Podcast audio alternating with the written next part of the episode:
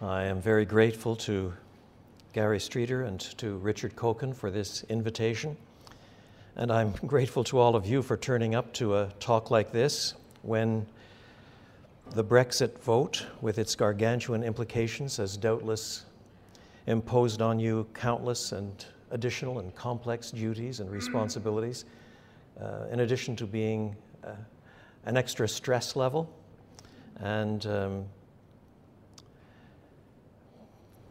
that doubtless means that um, there are urgent responsibilities also to rebuild friendships and uh, relationships that have been tugged apart just a wee bit. The seismic impact of Brexit from a stranger's perspective, regardless of the stance you took in the vote, not to mention the numerous likely aftershocks in Northern Ireland and Scotland and continental Europe and indeed around the world, mean that uh, inevitably we become aware of our fragility and our vulnerability, of the uh, challenges of rule. This sense of vulnerability takes on an additional and tragic form, coupled with personal bereavement for many of you because of the senseless assassination of Jo Cox. So, my heart and respect go out for you as you face these uh, extraordinarily difficult uh, times. Perhaps these realities and challenges nevertheless make the question that is the title of this talk more urgent or at least more poignant. What can Christianity contribute to politics? Let me hasten to stipulate uh, not what can the church contribute to politics, Ideally, of course, the church should be in the vanguard of explaining and promoting and living out biblically faithful Christianity. But the reality, of course, is that sometimes churches wander in the wilderness, as Jesus himself recognized in his own day, reserving some of his most astringent remarks for the religious authorities in the first century. So we focus on what Christianity, biblically constrained Christianity, can contribute to politics, and I shall organize the rest of what I'm about to say around two headings. First, what Christianity can contribute to politics from the angle of the Bible storyline. And then, second, what Christianity can contribute to politics from the angle of two major truths that shape all of the Bible and we'll tease things out along those two lines. So, what Christianity can contribute to politics from the angle of the Bible's storyline. There are four huge turning points in the Bible that hold the whole of the biblical drama together. And the first is creation. What that means is that Christians inevitably look at life and politics and the world and history as something more than matter and energy and space time. We are not simply bits of atomic flotsam. The more you take that kind of stance, the harder it is to engender transcendental values of right and wrong, of truth and error. Everything becomes power politics, everything becomes temporary without transcendental significance. Moreover, it is creation, biblically speaking, that establishes our responsibility toward God. In other words, God is not one of us, perhaps slightly more souped up, but our Maker, and finally our Judge. And we owe Him life and breath and everything else. And that begins to shape how we view not only history, but our own lives too. Moreover, that special, specifies what is good for human flourishing. We are more than economic man. We want relationships, integrity, truth, family. We are not simply people who need a certain standard of income as important as enough to sustain us is dignity, respect, passion for justice, all of it stress, all of these things are stressed in Scripture first and foremost as the effluent of the entailments surrounding the doctrine of creation. Moreover, anti racism stems from this. It is astonishing how many books of the Bible insist that we have one common humanity made in the image of God. Paul says as much, for example, in Acts chapter 17 when he's speaking to Athenian polytheists. He wants to insist that we have one common humanity. The fact that Christians have often got this one terribly wrong is to our profound shame. But nevertheless, the Bible itself is spectacularly clear on the subject. Around the throne on the last day will be men and women from every tongue and tribe and people and nation. And we want to start living that out here. Second, sin. Now, that's not a very popular word. I've been speaking to university students about the gospel, about the Bible, for about four decades. And four decades ago, if I uh, were talking to an atheist, he or she would be a Christian atheist. That is to say, the God in whom they disbelieved was inevitably the Christian God, which is a way of saying all the categories were on my turf. But today, the level of biblical illiteracy in most countries of the Western world is so spectacular, we, we cannot assume very much common theological, biblical, religious language. Even the spiritual words that we share in the nation spirit, God, faith, truth, whatever. Even such basic words as these mean something very different for most people uh, as compared with what those same words mean in the Bible itself. So we start a lot farther back. So when I speak to undergraduates today about some of these things and start talking about uh, elements of basic Christian faith, who God is, notions as fundamental but as complex as the Trinity, for example, or what we mean by incarnation, the Son of God actually becoming a human being. They, they look at me and they say, if that's what you believe, well, okay, it's interesting, but bizarre, but if that, that's what you say Christianity is, fine. It's not until I get to the nature of sin that they take umbrage. Because increasingly today, of course, uh, sin is viewed as a social construct, different notions of sin for different people. In fact, in one of the most influential of recent cultural analyses, Our Secular Age, the author defines this as the age of authenticity, where what makes us authentic is living in line with our own independent choices. So, regardless of what you choose, regardless of what you choose, even to things that most of us would regard as spectacularly questionable at best, pedophilia, for example, provided you live authentically, then there is something deeply admirable about your life.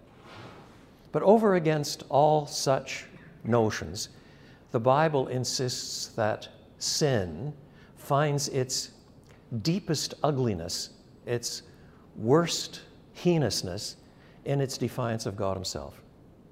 And that does change a lot of things. That's not denying that there are social elements to sin, but, but it adds another dimension. Some of you may recall the account of David in the Old Testament, King David, who is repeatedly described as a man after God's own heart. He nevertheless manages to commit murder after he's committed adultery. One wonders what he would have done if he hadn't been a man after God's own heart. Eventually he is caught out and deeply broken and contrite. He eventually writes Psalm 51, which you can read in, in our Bibles. And he addresses God, and amongst the things he says is, Against you only have I sinned and done this evil in your sight. And there's part of you that wants to say, You've got to be kidding. He sinned against Bathsheba, he seduced her. He sinned against her husband, he managed to get him bumped off. He sinned against the military high command, he corrupted them. He sinned against his family, he betrayed them. As the chief magistrate, he sinned against the nation, he was unjust. It's hard to think of anybody that he didn't sin against. But he has the cheek to say, Against you only have I sinned and done this evil in your sight. Yet there's a profound insight to it, too.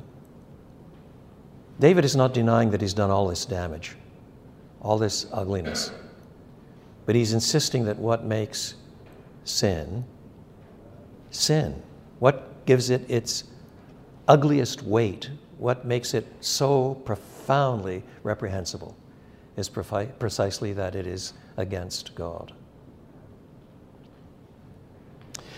And that affects a lot of things. I, uh, it, it affects how we think of death itself. Um, when I was uh, in first year at Emma, Emmanuel College, Cambridge, doing research, for some strange reason, I was asked to speak at Emma's chapel. I was a first year research student, a bit scary. The dean of the college chapel was Don Cupitt whom you've probably heard in some instances on the BBC. His most famous book is The Sea of Faith. He himself would acknowledge that he is as close to being an atheist and still have orders. Um, but um, he was a very fair man to me, uh, an interesting man, and how I got involved in this um, address uh, is a long and complicated story. Don Cupitt had, chosen for his series of addresses, this series of addresses, the Bonhoeffer phrase, a celebration of death. You think that I've got a tough topic. And so it was death and something every night of the week. And um, the last one on Sunday night, with all the dons there, uh, was death and judgment. Well, what was a first year PhD student supposed to do? There's only one obvious biblical passage it is appointed unto man once to die, and after that, the judgment. So also Christ. And so I did my best, which wasn't very good. What scared me was the fact that afterwards we were all supposed to gather around in a large room and drink sherry, and, and, and I was supposed to answer questions. And uh, looking around the room, there were some people who were lancing such darts that if they could kill, I was sliced and diced already. And others were grinning from ear to ear, wanting to see a bit of a spark. And I, the, the, the chaplain was, who was a man called Raymond Hockley. He, wrung his hands and he said, I do believe there may be questions arising. And then there was a long silence, which probably lasted 30 seconds, but felt like about five minutes. And then a mathematics don, way up in the corner, whom I hadn't even met yet, said, I do believe that if we heard more things like this, England would not be in her mess. Now, it wasn't a very good address, I assure you. And the first question could have been way out of left field, and then all of the attacks would have been in. But he set a tone, he set a stage. because you see, we had been talking about death and judgment before the God who made us and before whom we've sinned. It sets a frame of reference that challenges all our easy approaches to life and living. Third, the cross and resurrection of Jesus. The Bible pictures God over against us in two ways. The Bible pictures God over against us, first of all, in judgment, even in wrath because of our rebellion, and in love despite the wrath it, it's, it's not that he is somehow schizophrenic. That's the totality of who God is. He is so just and holy that he is going to react negatively against sin and rebellion. So the Bible does keep insisting that he could have, with perfect justice, wiped us out. But his love is such that instead, he sends his son to become a human being and bear our guilt in his own body on the cross. That is so simple and so profound. You can tease it out for hour after hour of reflection and only begin to scratch the surface. But that lies at the heart of the Christian faith. The question is how we, who are rebels by nature and choice, are going to be reconciled to the God to whom we must give an account. And the answer to that is the cross of Christ Jesus. So the gospel of Christ Jesus brings us to freedom from guilt and thus reconciliation to God, but with it also forgiveness. And with forgiveness comes an obligation to forgive one another, too, which transforms all of our social relationships. Not only so, but this same gospel insists that He doesn't just remove our guilt and leave us there unchanged, but He gives us power, He gives us His Spirit to work within us and gradually transform us. So, you know as well as I do that the Bible can speak of the fruit of the Spirit love, joy, peace, forbearance, kindness, goodness, faithfulness, gentleness, self control. Don't these values mean everything to you? It is so easy to suppress them and domesticate them and sideline them. But in our better moments, don't we want that kind of integrity? That comes out of the cross and resurrection of Christ. In the second century, toward the end, when the church was going through one of those bouts of Roman imperial persecution that were on and off until the beginning of the fourth century. There was a theologian by the name of Tertullian who wrote to the emperor and said, Are you not getting reports on what the Christian church is doing? In this period of famine, we are feeding not only our own people, but half the empire as well. Christians gradually gained credibility precisely because of their care for others. Those who bear the name of Christ must be similarly stamped and marked today. The fact of the matter is that the vast majority of sub Saharan African hospitals were built, and many of them are still staffed by Christians. We want to create a generation again that is concerned not only for personal integrity, but for compassion. Fourth, consummation. That is, the Bible does insist that this world eventually comes to an end, and the ultimate goal is what the Bible dares to call a new heaven and a new earth, the home of righteousness. And that means that we are to live now in the light of eternity. This can, of course, devolve into a very selfish pie in the sky, once you die, by and by kind of philosophy. But my observation across the decades has been that those who are most aware of life in eternity are best equipped for living sacrificially and helpfully now. Those who think that they have their three score years and ten and then drop dead, and that's all they have, are far more likely to live selfishly than those who are weighing everything with eternity's values in view. Shall we simply adopt slogans like, He who dies with the most toys wins? No, he who dies with the most toys dies. That's the truth. That means that for the Christian. We offer our work up to God, whether we're lorry drivers or builders of microchips or screenwriters or MPs. It's not simply being done because our constituencies have charged us, but because we offer the work up to God to please Him. That changes our motivations, it tweaks them. It means that even when our constituencies don't see us, God does. Oh, we may answer to our constituencies at the next election. We will all answer to God beyond that, too.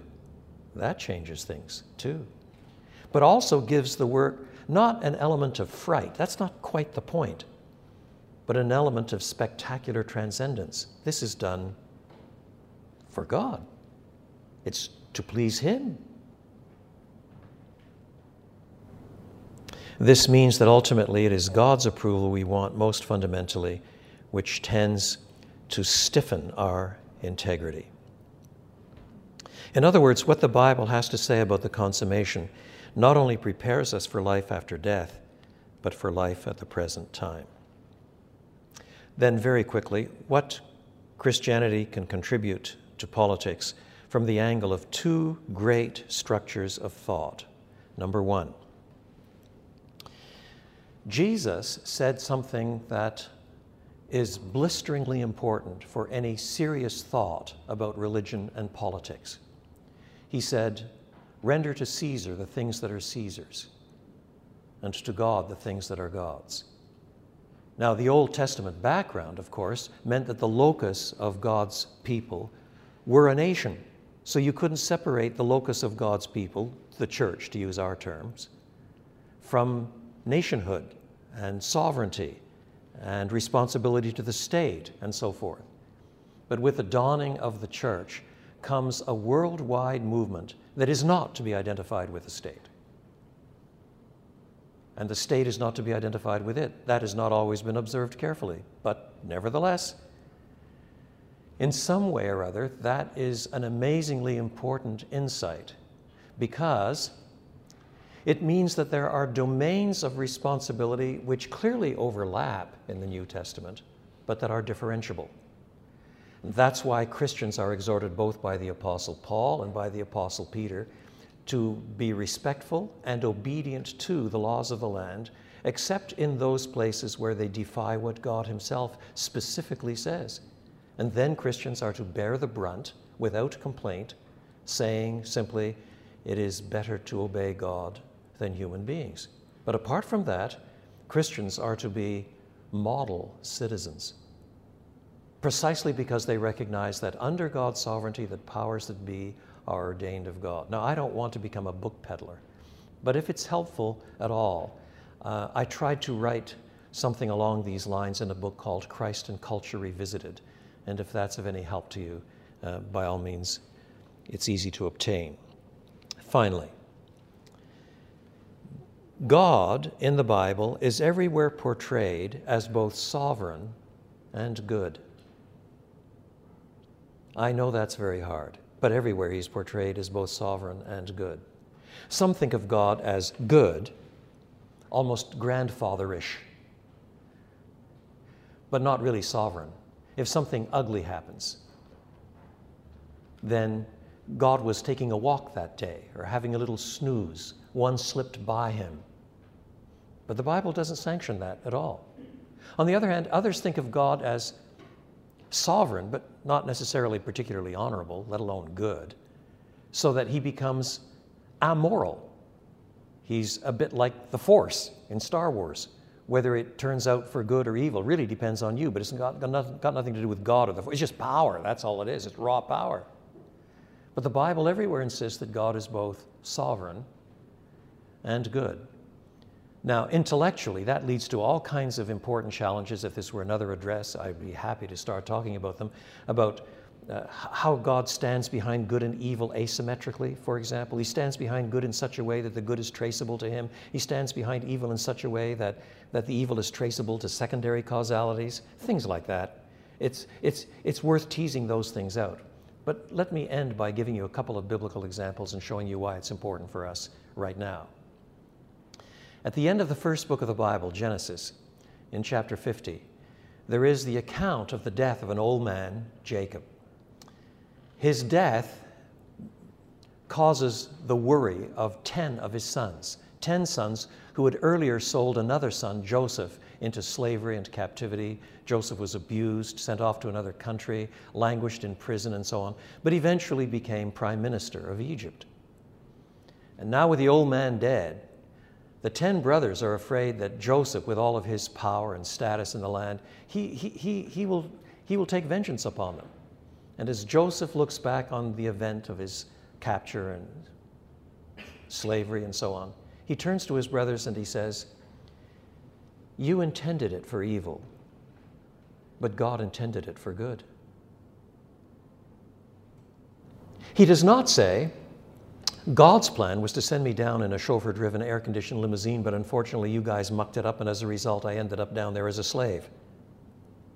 Nor does he say, God was taking a walk that day, and, and uh, you, you caught me. I ended up as a slave, but fortunately, he's a better chess player than you are, and with a few more moves, lo and behold, I became prime minister of Egypt after all. He doesn't say that, but rather, in one and the same event, you intended it for evil, and God intended it for good. The most powerful place in all of the Bible where that insistence on God's goodness and His sovereignty come together is in the New Testament about Jesus on the cross.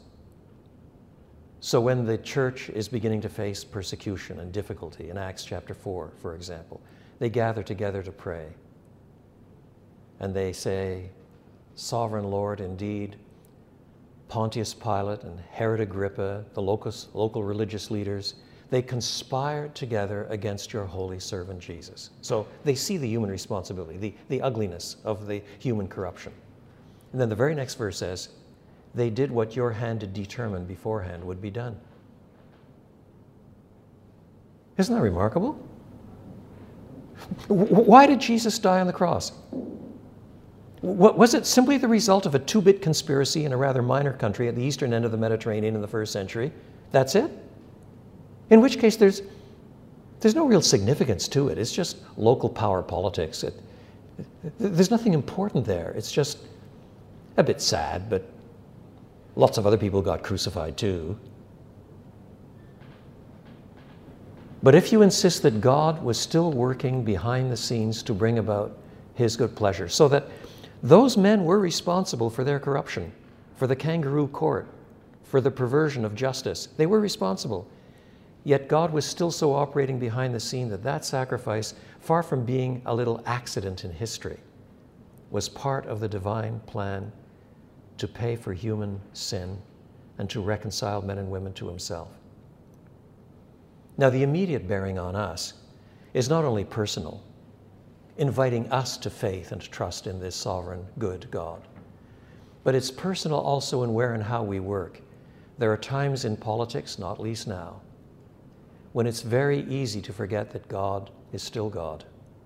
God is still sovereign. He will work out His purposes for good, even in the midst of confusion, disagreement, malice, even evil. God is still God, and at the end of the day, will be seen to be God. This past week, I heard of another letter by John Newton. You will know the name. John Newton, the slave trader who was eventually converted and became pastor of a little church in Olney in Bedfordshire and penned Amazing Grace, how sweet the sound that saved a wretch like me. He eventually, as pastor, answered many, many, many letters. One of them came from someone who was going through really difficult times, amazing challenges, personal suffering, loss, grief. John Newton didn't have a lot of time. He wrote back this letter Dear Sir, how unspeakably wonderful that all our concerns are in hands that were wounded for us. John Newton. Let me close in prayer, if I may. I'd like to pray for you.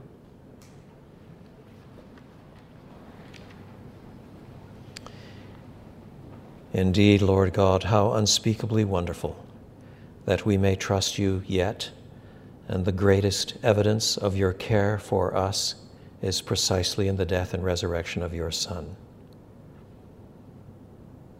Give to the men and women in this room on whom there are many, many complex and challenging tasks wisdom, integrity, righteousness, and a willingness to live in the light of eternity as they see more clearly what you have disclosed of yourself in the person of your dear Son. in whose name we pray. Amen.